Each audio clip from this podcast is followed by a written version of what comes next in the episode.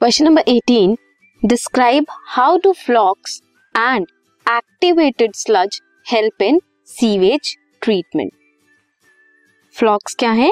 Flocs are useful aerobic microbes aerobic microbes हैं, जो oxygen लेते हैं.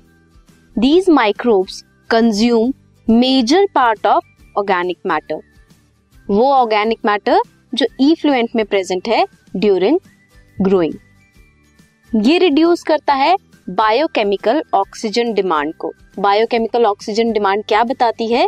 कितने लिविंग ऑर्गेनिजम्स प्रेजेंट हैं वाटर में?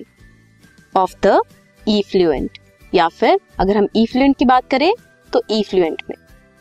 ना coming to activated sludge activated sludge क्या है? इनोकुलम की तरह एक्ट करता है। स्मॉल पार्ट लेंगे अगर हम एक्टिवेटेड स्लज का।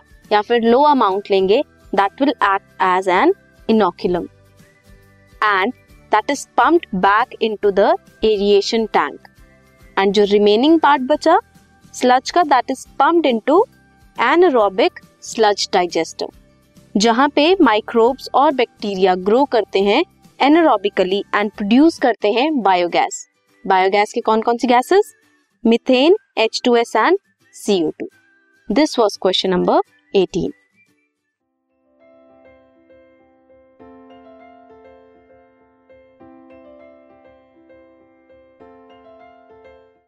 this podcast is brought you by Hubhopper शिक्षा अभियान अगर आपको ये पॉडकास्ट पसंद आया तो प्लीज़ लाइक शेयर और सब्सक्राइब करें और वीडियो क्लासेस के लिए शिक्षा अभियान के यूट्यूब चैनल पर जाएँ।